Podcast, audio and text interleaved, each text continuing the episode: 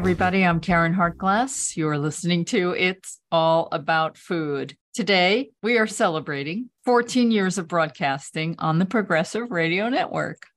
And that's a party. Woo! There's nobody else I would rather party with than probably my most favorite guest on this show and co host, Gary De Mattei.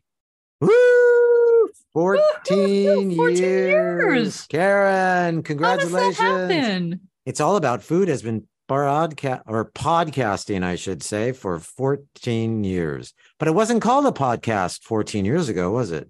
Well, on the Progressive Radio Network, I called it a radio show. In 2009, podcasts were really in their infancy. And now it's now it's a thing. Everybody has a podcast. All the major media outlets have lots of podcasts and Yeah. And we're They're- still doing what we've been doing all the time. Although it has changed a bit. I used to do it a lot through Skype. I would connect with the station through Skype or I would go into the studio and a lot of the programs were live and the guests would call in or Skype in and we would record it through Skype. And Skype was really a, kind of the leader in that sort of thing at the time. Right.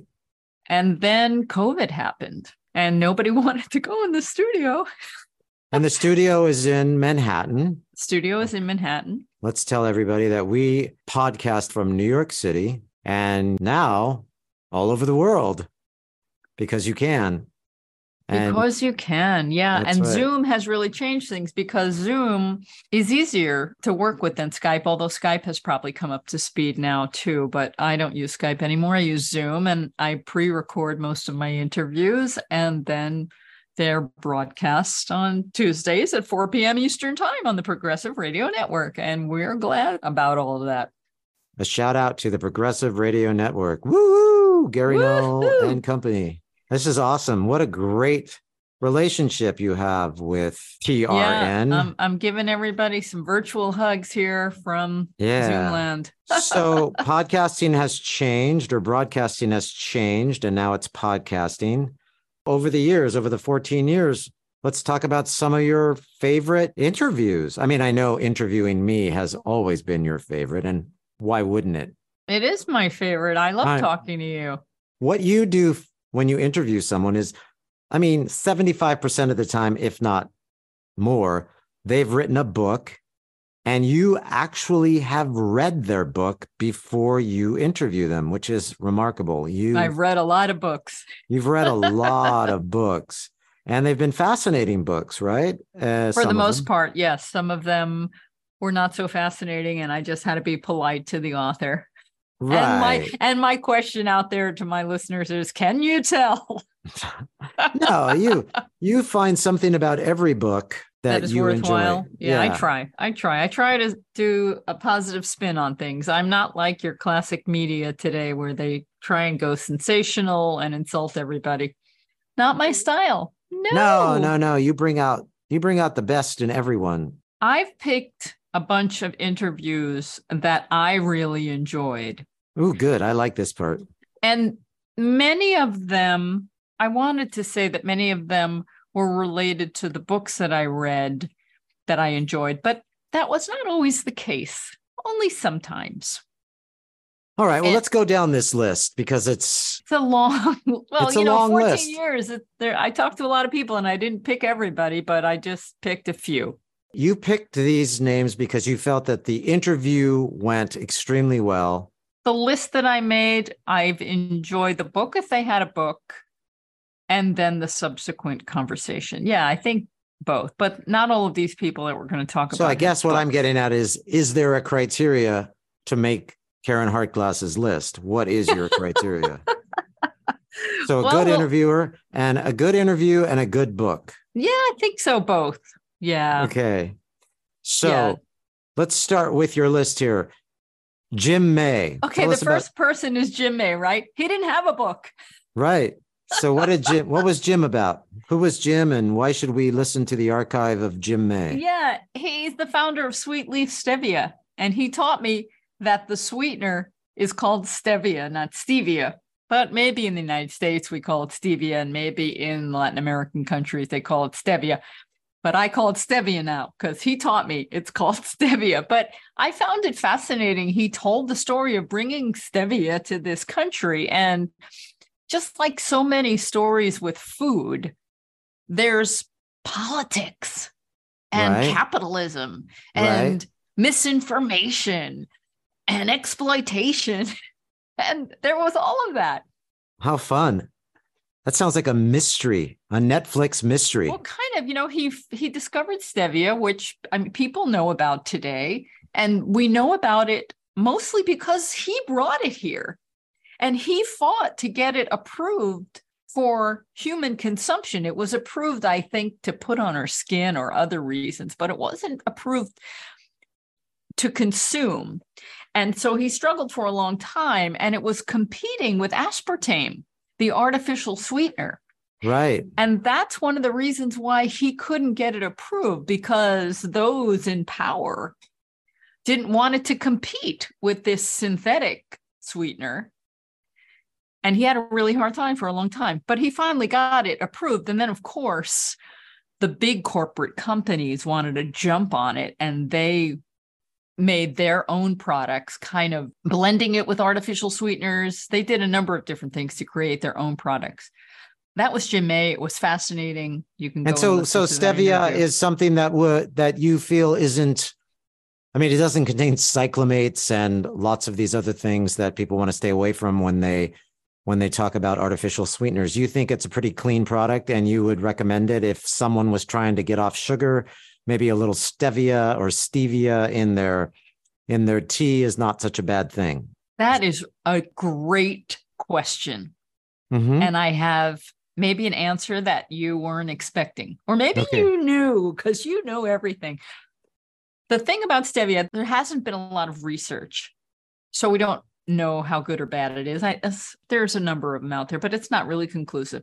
From the people that I follow, the idea of making things sweet that aren't naturally sweet is not a good thing, whether it's sugar or maple syrup or honey or stevia or erythritol or or these artificial aspartame and what's the other one what the old fashioned one in the in the in the little pink bag.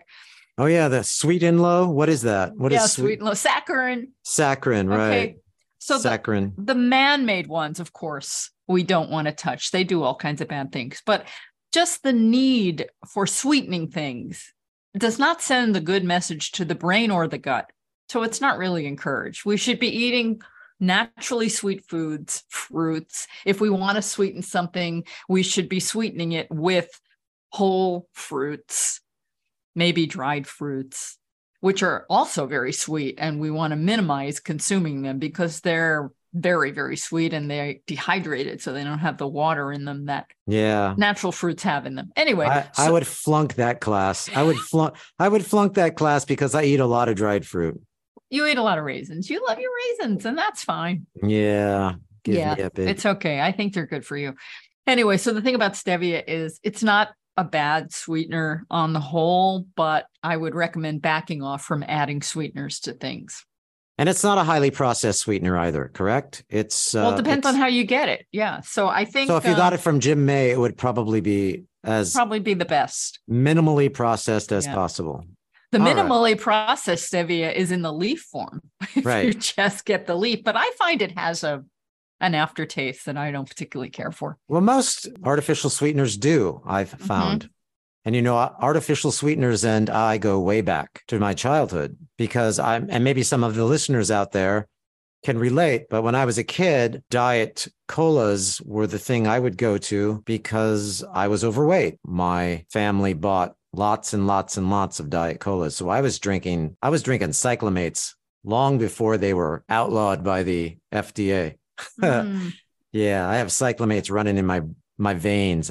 Oh, they're I- long gone, Gary. They're long gone. I am a cyclamate. That's actually a pretty good title. Cyclamate. Who even remembers cyclamates? So I just want to add one thing about the ingredient cyclamate because I found it fascinating. Cyclamate is approved as a sweetener in at least 130 countries. And in the late 1960s, cyclamate was banned in the United Kingdom, but it was approved after being reevaluated by the European Union in 1996. And in the Philippines, cyclamate was banned until the Philippine Food and Drug Administration lifted the ban in 2013, declaring it safe for consumption. Cyclamate remains banned in the United States and South Korea. And that's interesting to me because usually the United States does not ban things when the European Union does. So, what do you think? Do you think cyclamate is something you want to consume? I'll just leave that right there. Okay. Number two on your list, and I really like this guy too. I think he's terrific. John Joseph. Talk to me about John. Who is John for those people who don't know? John okay, Joseph. He's authored a number of books, but the first book he came out with was a bit controversial because of the title Meat is for Pussies. And yeah. there are many feminists, including people like Carol Adams, who I have tremendous respect for, tremendous respect. Really didn't care for this title. I have mixed feelings about it. And I understand where the feminists are coming from, and I support that. But I also understand where John Joseph was coming from, and I kind of understand that. But I really appreciate him and his story, not necessarily the title of his book, because he had an absolutely horrific childhood and early adulthood. Horrific. He went from foster home to foster home and he was treated poorly. I'm just, you know, giving a quick summary, but his story is powerful. And he turned it all around. He became a hardcore vegan. He's also a punk rocker. And we learned that veganism is connected to the vegan message from yeah, and Moby's um, Moby's recent film, which we're going to talk about later on. Absolutely, later in the show we'll talk about Moby's film. But yeah, keep going about John. He has this PMA thing, positive mental attitude, and yeah. that's all he's about. I don't agree with everything he does or says. I don't agree with his politics and a lot of things, but he is somebody who came from the worst possible scenario and has made great things from it. And yeah. his book his books are inspiring to to a lot of people people who have been in those situations and and have been inspired and, and, and have learned a lot. He's a musician as well as you mentioned, and his band was called the Cro-Mags, or it still is. Maybe maybe they're right, still active. Yeah. He's an author. Then I met him first time in that interview, I invited him in the studio. Like it you was, said, he he really turned it around, and he's now a triathlete, right? He competes. I mean, absolutely, yeah. Iron Man's all over the place. Yeah, yeah, positive mental attitude, and he's very controversial. And but it was a it was a good interview, and yeah. so we should look for that one also on the archives. And I keep bringing this up because all of these interviews that Caryn will be talking about are archived at Responsible Eating and Living, and you can go. Many of them with transcripts. Mm-hmm. With transcripts, right? Okay. Next on your list, Steve Brill, Wildman. Wildman Steve Brill. I just think he's just a fun character and very knowledgeable. And he's somewhat known in New York City because he gives these these nature tours. So that's and what his his thing is nature. Is he like a Euell Gibbons disciple, something he, like that? He's a forager. And he's okay. always into finding what you can eat down the street. So he used to give tours in Central Park. I'm not sure if he still does. And he talks about his story. I think he they wanted to arrest him or something. And he was quite clever. And in the end, he was approved to give his tours, but not without some challenge and trouble and he's just yeah. a lot of fun. And he wrote a cookbook also. Foraging New York is one of his books. The Wild Vegetarian is one of his books. Identifying and harvesting edible and medicinal plants. Yeah, we have the Wild Vegetarian cookbook, and it's a big, thick book, and it's it's great. That's essentially what a forager is, right? They go around and they go to parks and and trails and things, and they see what food is edible and what isn't. Yeah, and I just think that's good knowledge to have really good knowledge to have. Yeah. If you were getting lost in the forest with someone, you would want to be lost in the forest with Wildman Steve Brill. Wildman Steve Brill and possibly one of my dear friends, Mike Boss. Ah, yes, Mike Boss. Absolutely. You've interviewed Mike Boss over the years too. I I'm have, sure... but I didn't put him on this list. That's okay. He'll forgive you. Next on your list is Tell us about Barry Estabrook. Who uh, is okay. Barry Estabrook? Okay, you might remember him because not only did we interview him on the Progressive Radio Network, but we did a video, a video. that's on our yeah. site. I was He's the tomato guy, right? Right. He wrote Tomatoland. Tomato Land. And right. he's not somebody promoting a vegan diet. No, no, no. Although he should. he should. but he talked about the exploitation in Of- growing of tomato- tomatoes. of tomatoes, the exploitation of tomatoes. That kind of makes me chuckle, but it's a serious business. It it is indeed, and it has improved since he's written the book. Right. But you can read all about or read or hear about that in that interview. But I always like to say that every food has its story, and tomatoes, especially in the United States, has a story. Tomatoes, I remember he was saying the tomatoes in Florida, there's like a law that they have to be perfectly round to sell them or to export them or something like that. a certain size, a certain roundness. Yeah. Yeah, that was a great fun making that video. I remember we made that upstairs at Blossom on 19th. Right. Remember that? We- Yes, we I sh- do. We shot it upstairs at Blossom, but that Blossom is no longer there. But there are other blossoms. Blossom is a restaurant for those of you who think we're talking about the actual flower, and we're not. All right, now you have two names together here Joel Fuhrman and Michael Greger, both doctors. Yeah, now I've interviewed them a lot, and I'm sure everybody's listened to them on one podcast or another or conferences. They've both been very generous with their time over the years, and they have similar messages in, terms of the best plant based diet out there. But I love them both. They're just good people, and I always refer to both of their websites for information. And it's just always been a pleasure talking to them. And That's terrific. You've Yeah. you've done a lot of interviews with both of them. You have also been friends with both of them for many years. yes, Yeah, they started in the movement long ago when Uh, you yeah. started as a Yeah. trailblazer. I met them both in the mid 90s. And they're both vegans, vegan doctors, correct? Yes, yes. And I think Michael now has some food. Doesn't he have a line of food? A he line of- does. It's called Leafside. I haven't tried it, but it looks really good. Awesome. All right, going on. We have a big list here. Bhava Ram. Now that sounds like a dessert. Hi, I'll have the Bhava Ram, but it's not. It's an actual person, right? It is indeed. And another fascinating story. I read the book. This guy was originally a journalist with a different name and then went through this incredible journey and had horrible back problems. He wrote a book called Warrior Pose. His career ended due to a broken back and he had failed surgeries and he was disabled and heavily medicated and it was a disaster and he turned things around Completely. with yoga and meditation. It's a crazy book. I'm reading it now and it's amazing. Now that was 10 years ago. I love this book and I recommend it for everyone. As Caryn just mentioned, it's called Warrior Pose. It's really an inspiring book. And the interview that you do with him, that you did was with him. Yeah. is great. Is really great. I agree. Good one, Caryn. Okay, here's two more names together. Brenda Davis and Vesanto Melina. Sounds like a law firm, doesn't it? Brenda Davis and Vesanto Melina. It's not a law firm. They are two Canadian dietitians who have done groundbreaking work throughout the decades when it comes to nutrition. And they're both wonderful people.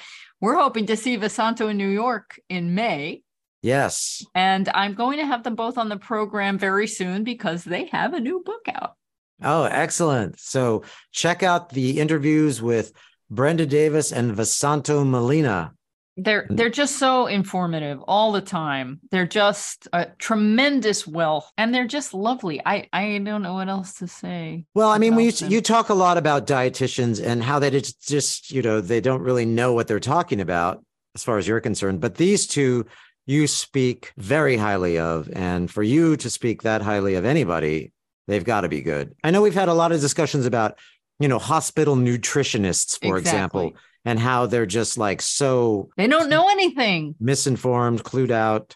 Well, um, either I don't know what they're there for. The ones that I've met, because I've been in hospitals treated Right. for cancer, they didn't know what foods nourish the body. They didn't know what foods caused cancer. And I don't know if maybe they did know, but they were told a certain line that they were supposed. I don't know. And because because you do know what they should be telling folks, when someone comes to you that has a cancer question, you just level them with the truth. And a lot of folks can't handle that because they'll come back and say, well, my nutritionist in the hospital Yeah, says that I, this sh- that. I should be eating lunch meat. And you, you let One of the know- most frustrating things we heard this recently, Gary. You know what I'm talking about. But right. For a long time, conventional doctors, especially oncologists that treat breast cancer, would tell their breast cancer patients that they could not consume soy because soy contains estrogen and that would not be good for their breast cancer. And that couldn't be further from the truth. And even the American Cancer Society, which is not an organization that I'm that I look for for information. They are so conservative. Yeah. But even they will tell you that soy is safe and soy helps reduce risk of recurrence and cancer. Soy is an okay food. Now that is whole soy and minimally processed soy like tofu, tempeh, edamame, soy milk, miso, those kinds of things. It's mind-boggling how many people come up to you and say, "Well, I, I'm supposed can't eat I'm soy." not can't eat soy." Some people do listen, though. we did a vi- I, I'm saying to you, Gary, you know, but of course you know, we did a video together, the soy story, and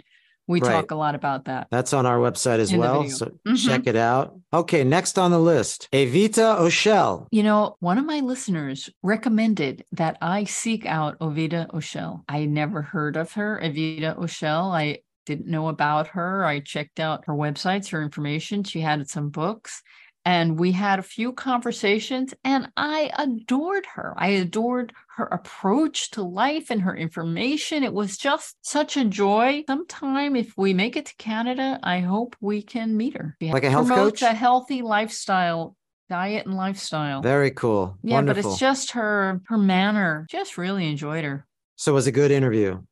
Yeah. Check it out, everybody. Evita Oshel. Evita, like the musical by Andrew Lloyd Webber, last name Oshel. Next on the list, Anteneh Roba. Yeah. Anton Roba. I really enjoyed my conversation with him. He is a physician and the founder of the International Fund for Africa. And it's based in Houston. And he's just done a lot of wonderful work and continues to, I believe. I haven't checked him out in a while, but the International Fund for Africa is still around. They're helping women and children in Ethiopia, and they're all about nutrition, education, healthcare, sanitation. Wonderful. But I just enjoyed my conversation with him. Yeah. He made the list. Dr. Roba made the list. Wow. All right. Next on the list, Will Potter. Now, Will, I loved his book, Green is the New Red. Will is an independent journalist. He focuses on eco-terrorism, the environment, animal rights movement, and he just tells it like it is.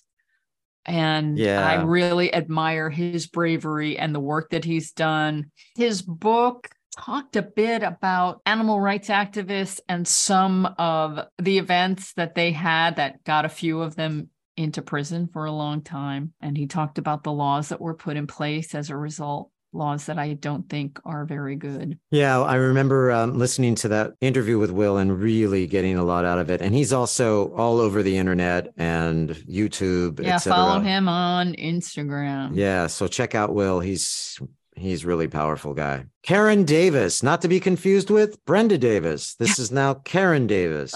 Now Karen Davis, I've met several times. Yeah, correct? she used to be at the Veggie Pride Parade when we used to attend and exhibit there. she's a great activist, Amazing. amazing activist. The yeah. founder of United Poultry Concerns. She knows everything about birds, especially the chickens and the hens that have been tortured in factory farms. yeah. And uh, just tireless work. Wonderful. She's amazing. Yeah, I really like Karen. I like her work. I like what she talks about. You'll never look at a chicken the same way again after talking to Karen about chickens. Hmm. When Yeah. I've interviewed her, I've always asked for some good stories, and she has wonderful bird stories that she shares. Karen Davis, Michelle McMacken. Michelle oh, wonderful McMacken. doctor. Dr. She worked- Michelle McMacken. I don't know if it's McMacken or McMakin. You know, I you Yeah. say McMacken, I say McMakin. She is now connected with work in New York City where they're taking a certain number of people that have diabetes and giving them lifestyle care, Wow. teaching them what to eat and how to take care of themselves to reverse ultimately their illness. And our mayor, Mayor Eric Adams, is connected to that and supporting her work because he believes in plant based diet. But she's a powerhouse. She really is. And she, again, she's all over the internet as well. Lots of videos. Okay. Saray Stancic. Dr. Stancic. Also, I spoke to her a couple of times. I spoke to her first when I had heard her story about how she had multiple sclerosis and basically turned it around with diet and lifestyle. And then later on, she came out with a wonderful book, What's Missing from Medicine, and another powerhouse with a great story. And these, Michelle is a doctor, Saray is a doctor, Mhm. and they're both vegan doctors, correct? Yay, of course. Yes. As is as is Dr. Joel Fuhrman and Dr. Michael Greger. Gregor, yes. Yeah. And Brenda Davis and Vesanto Melina are vegan dietitians. Yes. Yes. Yes. Most of the people on your list are vegan. Most, but not all. You know, some of the authors whose books I've loved talk about food or the food system, but they're not vegan. And I Yeah. always like to ask them, why aren't you vegan? And then they kind of squirm and don't really answer the question very well. Right. Here's a powerhouse vegan. This guy's huge. And your interview with him was phenomenal. Philip Wollen. Philip Wollen, yeah, I want to talk about him and Damien Mander because I think I had interviews with them kind of around the same time. Is Philip Wollen Australian? Yes. And he was in New York. And I just heard he was in New York. And I reached out and I said, I want to interview you. And he came into the studio. We had a wonderful time. And I can't tell you how wonderful it is to interview someone that has done so much great work and and be with them in the same room in person. Yeah. I, this- I love this- everybody I talk to, but to be in the same room is just so Right. powerful. And this guy, he was a former vice president of Citibank and was also general manager at Citicorp. And he's a he's I would call him a hardcore vegan, wouldn't you? He's yes. an- and what did he say recently? He's on his Facebook page. He was talking about the methods he use he uses to try and convince people to stop eating animals. And he made it like there's five simple reasons where you should realize that you shouldn't eat animals. And he like lists all these other animals that we don't eat. yeah. We don't right. eat all these animals. So all you have to do is add a few more to that list chickens, cows, pigs. Right.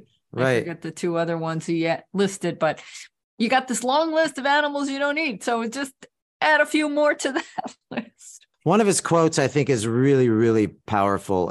He's quoted a lot, and it's We obey people we don't trust, to buy things we don't need, Mm. to impress people we don't like, using money we don't have, for gratification that doesn't last, killing animals we don't hate, for pleasure that doesn't satisfy, dreaming of a life we don't deserve, and praying for an afterlife that doesn't exist.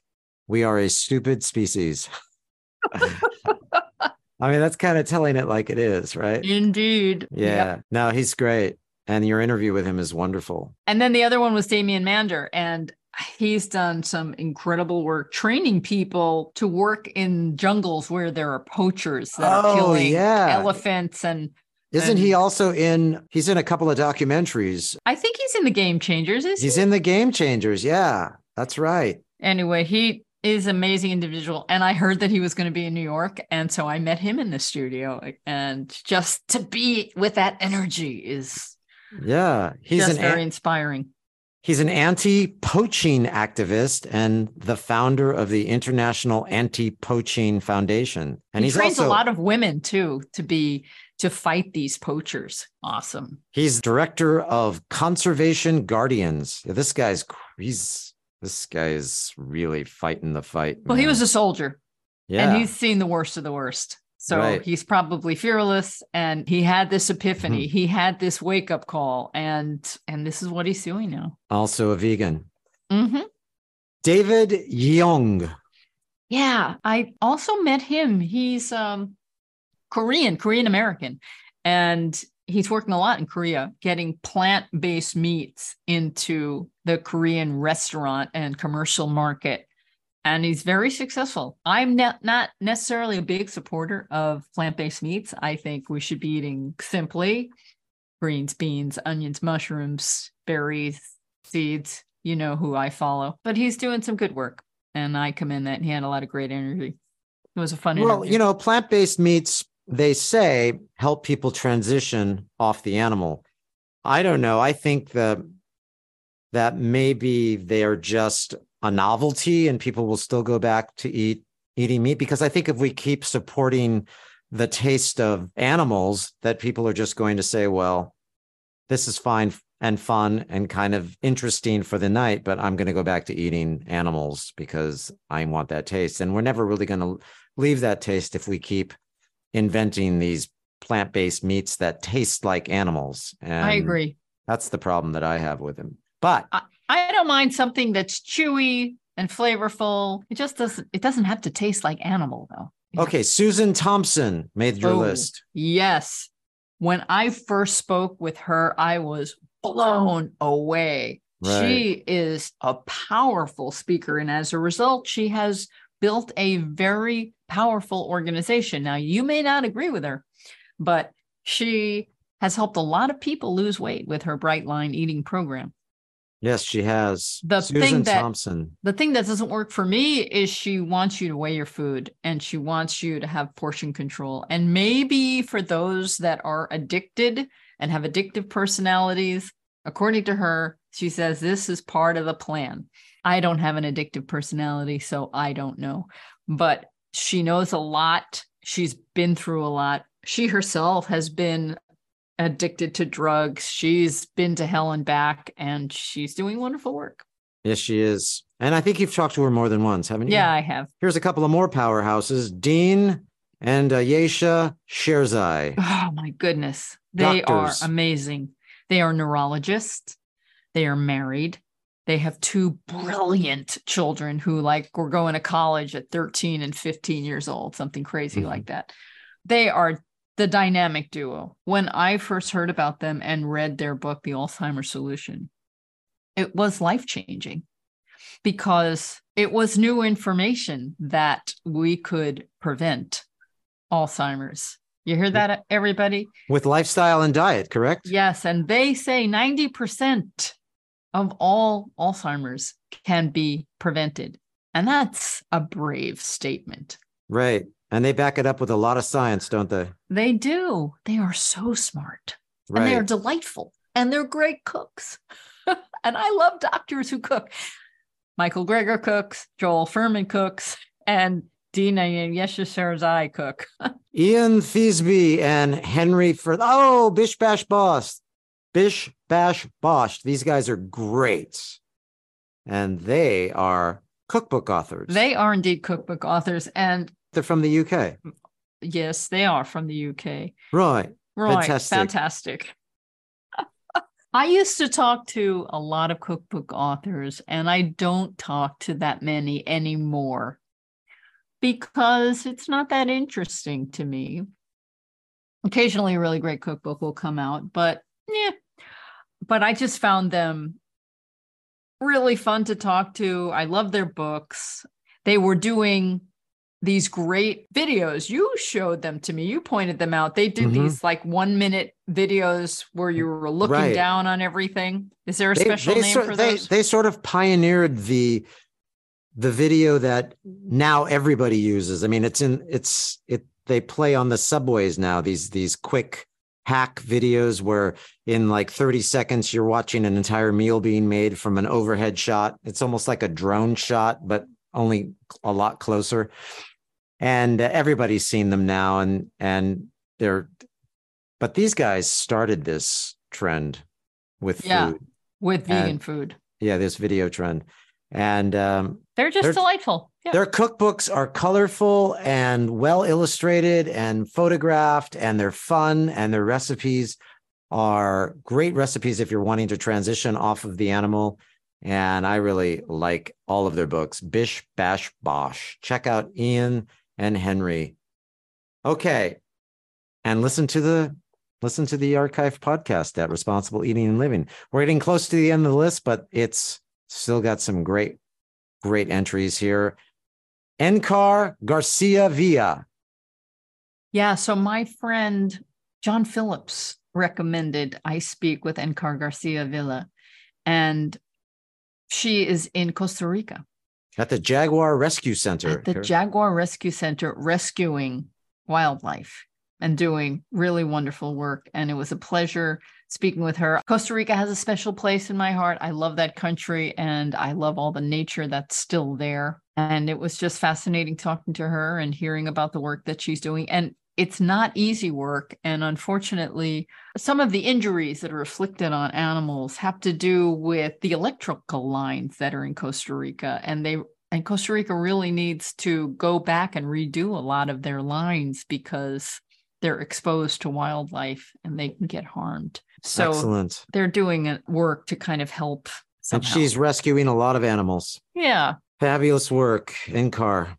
Okay. Sheldon Krimsky, GMOs Decoded. Yeah, this was another fascinating one. So, this guy is one of these really nerdy, heady, smart guys that writes very intelligently. And it's a whole conversation about GMOs and what they're about. And I really enjoyed talking to him and I learned a lot. And I certainly don't support genetically modified organisms. This book gave me more reason not to support them. Excellent. Timothy Wise, Eating Tomorrow, Agribusiness, Family Farmers, and the Battle for the Future of Food. Such a great book, Eating Tomorrow. First of all, love the title. Right. Eating Tomorrow. It's a great title. It's so deep. Uh, Lots of so layers. deep. Yeah. Lots of layers. and I follow him. I continue to follow his writing because he talks about oh, all the exploitation and all the devastation and all the help that the United States allegedly gives to Africa and South America and Central America. And it's only doing damage. And of course, there's genetically modified foods in there and selling seeds and getting control of, of people's livelihoods and the way All they grow food. And it's a very, it's sad, but he's done a lot of great work. It's exposing all of that heartbreaking. I mean, most of your interviews are are very. They're Heartbreaking. heartbreaking. And uh, but you know, you you're putting it out there. You're giving people the truth, and that's what responsible eating and living is all about. Is telling the truth. It's not soft selling anything. I mean, but this is all heartbreaking stuff, and you've been doing it for 14 years. How have you stayed upbeat about all of this. well, well, I live with Gary De Mattei, who constantly Uh, keeps me entertained. Yeah, right. Constantly keeps you entertained. No, you really do. You you you have um, an incredible upbeat attitude about all this. And have you ever lost hope? I mean, I, that's a rhetorical question, and I can't think of any time. Well, I don't ever- even know if I have hope.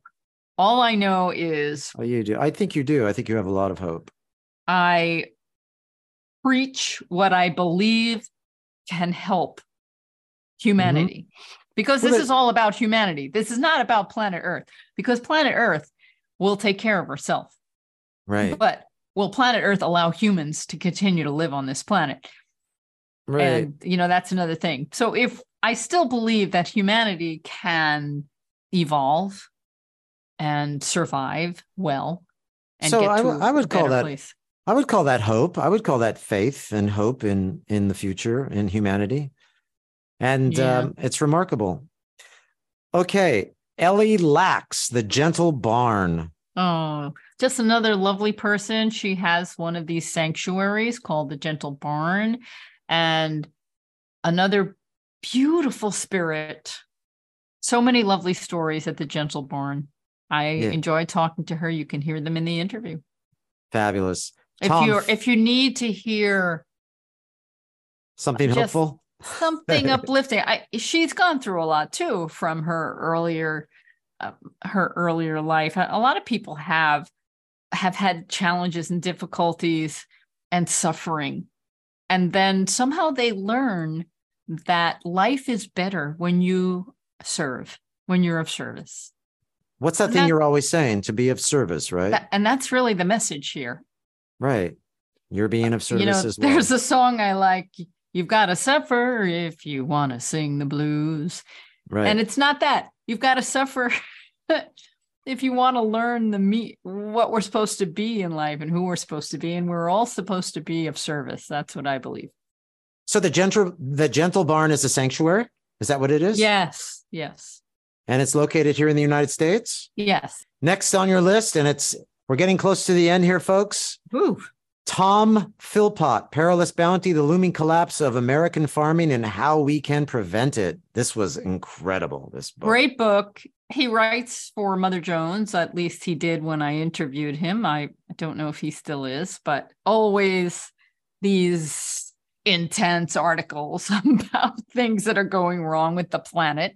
He was another person I asked, "Why aren't you vegan?" And But he wrote a power he wrote a powerful book about the collapse of American book. farming and how we can prevent it. Yes, and he was talking primarily about how most of our food today is grown in like California, whereas the middle America is raising livestock and has has these confined animal feedlots and factory farms and how everything's out of balance Right. and everything is concentrated so that if we lose something somewhere we're in trouble yeah. and he talked a lot about flooding in california which is which- going on now. which is Yeah. going on now If where there's lots of rain, there's lots of flooding.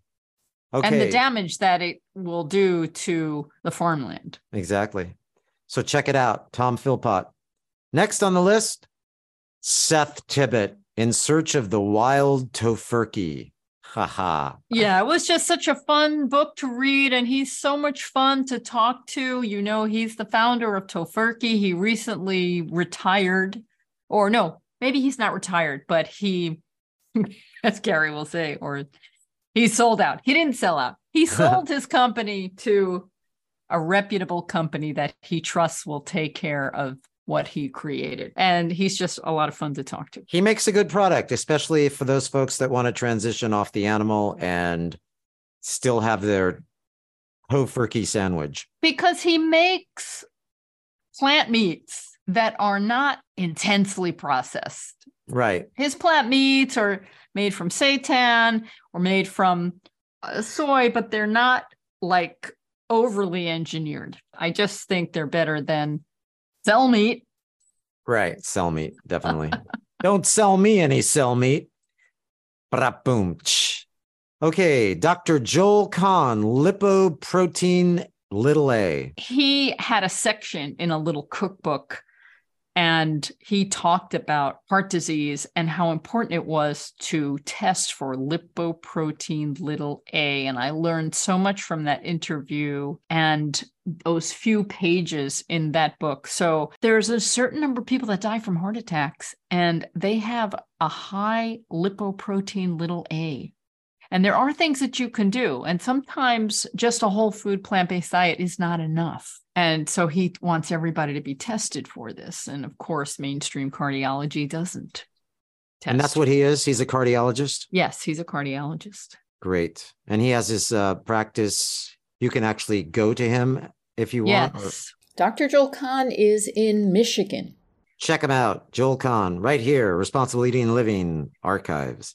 Oh, this guy's great. Dr. Ietef DJ Cavem Vita Eco Hip Hop. Yeah, that's it. He was on the show maybe last year. hmm I just learned so much about hip hop and music and how it can be used to teach people about history and inspire people and give people good direction. And one of the things that he did and does, I guess, is some of them their music they distribute with seed packets. Wow. That is cool. right? So you you get a seed packet and that enables you to download the music or something like that. But he wants people to grow food and teaches people to grow food. And he was in the movie they're trying to kill us uh, another great but depressing movie Totally That- depressing. that focus on poor communities, communities with people of color, and how they are food deserts. They don't have easy access to healthy food. And his music is amazing. It's great music. His music is amazing and it's very instructive Frances, on being vegan and growing food. Yeah, Right. He's a vegan. of course. Yes. Frances Moore Lappé. Frances Moore. Lappé, So a great interview with her, wasn't it? Oh, I loved it so much. And she was so sweet and generous to me, saying lovely, lovely things. But Frances Moore Lappé, she is very well known, but I think she should be far more famous than she is. Everyone should know who she is. And I think they don't because she's a woman. But she wrote a book in the 70s Diet for a Small Planet. Groundbreaking. Groundbreaking. Groundbreaking.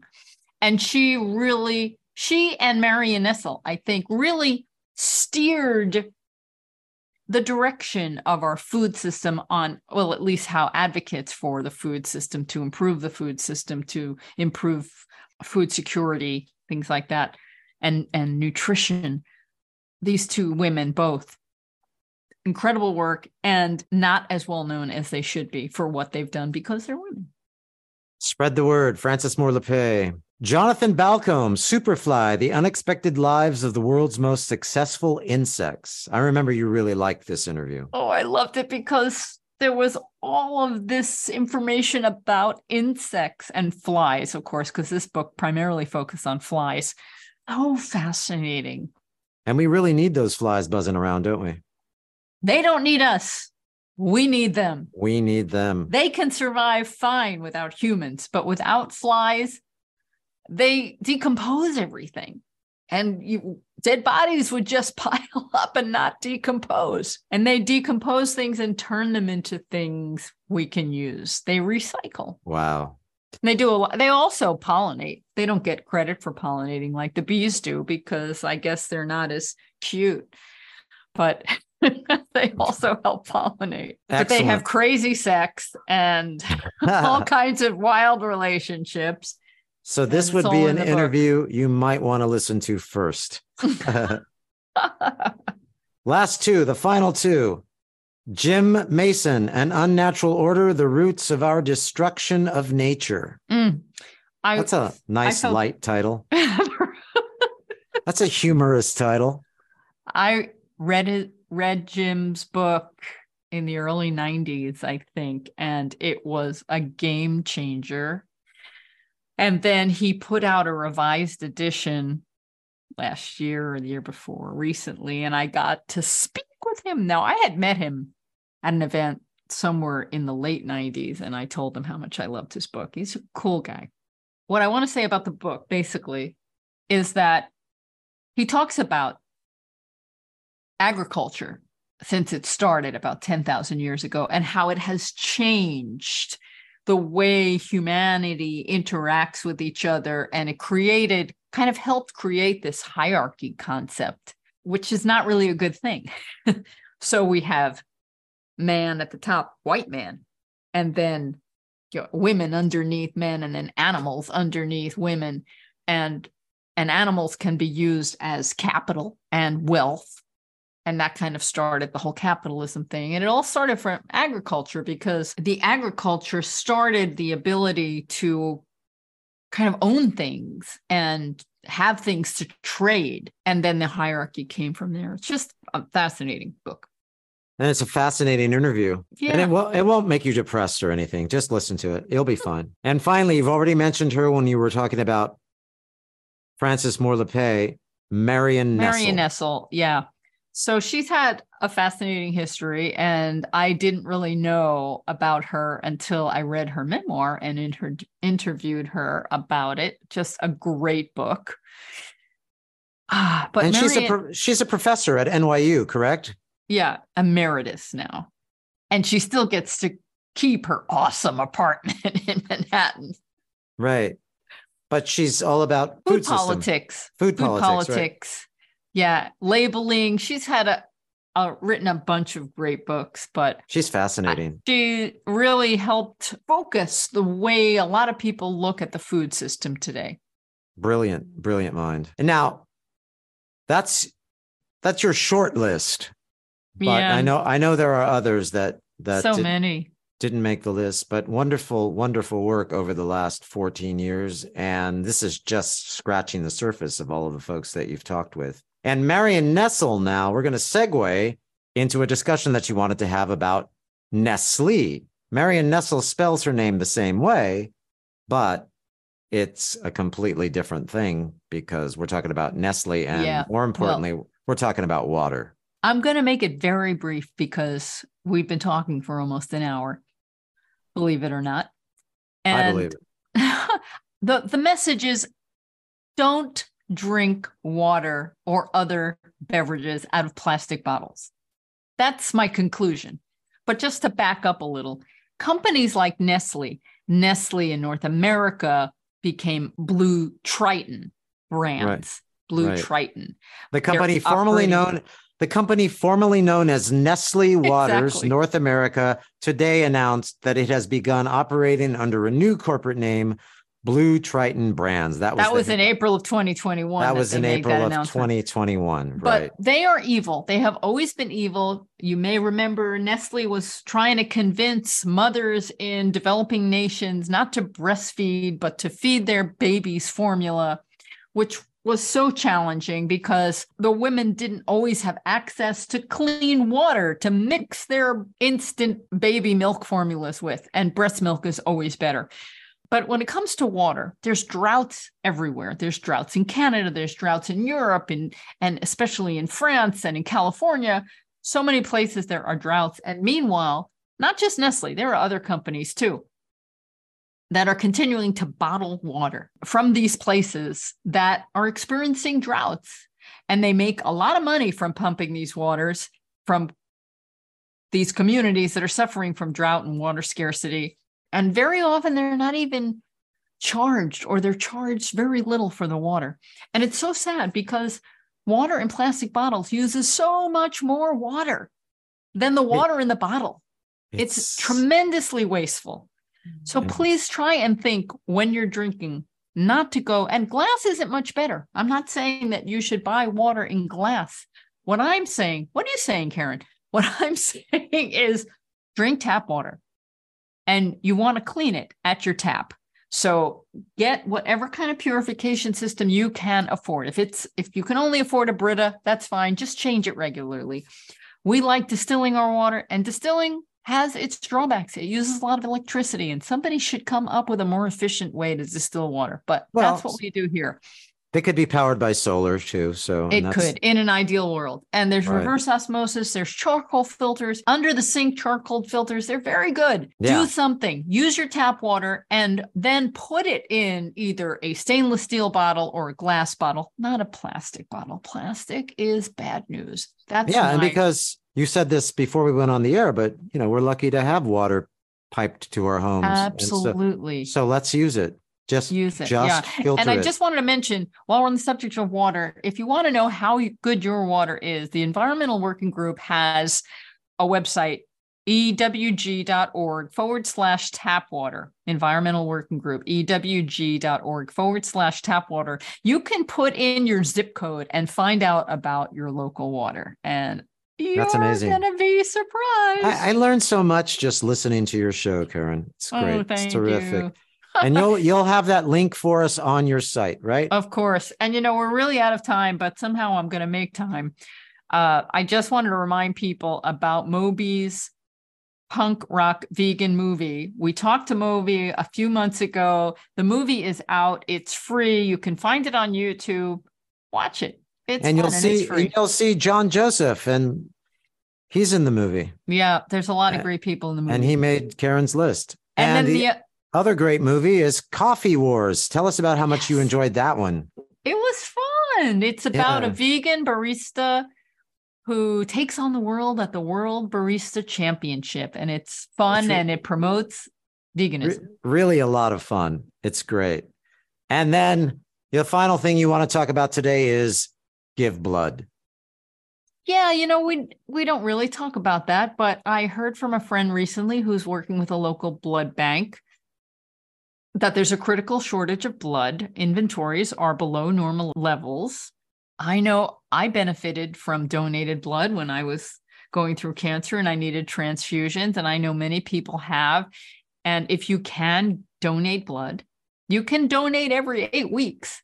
You can look for a local blood center in New York. We have the New York Blood Center. My friend works with vitalant.org, V I T A L A N T.org, where you can organize blood drives, the Red Cross also. There are numerous organizations, but just something to think about. If you have nothing to do, give blood. Yeah. Don't eat blood, give blood. Exactly. Thank you. Thank you very much. I'll be here all week. And finally, Candle is back. Oh, yes, we were there today. So, one of our favorite restaurants of all time, vegan restaurants, was originally Candle Cafe, and then there was Candle 79 and Candle West. We love Joy and Bart, who created these restaurants. So much love in all of them, and the food is real and vegan and wonderful. And each of them disappeared for one reason or another in the last few years. And now the chefs are opening a new candle, and it's at 388 3rd Avenue at 28th Street in Manhattan. And Gary and I had lunch there. We did. And it was really, really great It was to be really back. good. We missed Joy and Bart because they're not involved in it, but it was great to see the chefs and it was great to eat the food. Yeah. So if you're coming to Manhattan, you can go to Candle again. Check out Candle. Hey, Gary, this has been another It's All This About has Food. Been fun. Going Caryn. Down was memory lane. this is really fun. Congratulations. Happy anniversary. 14 years. Wow. And may you have another 14 years at least. You know what? I'm just going to put this out to the listeners. If you've had a favorite show that you've listened to, it's all about food, would you let me know? Yeah. Yeah. Info at realmeals.org. All right, Caryn. All right, Gary, let's wrap this up. You've been listening to another episode of It's All About Food in its 15th year. We're starting our 15th year of broadcasting here. Woo-hoo. Gary, thank you for joining me. Everybody, thank you for listening.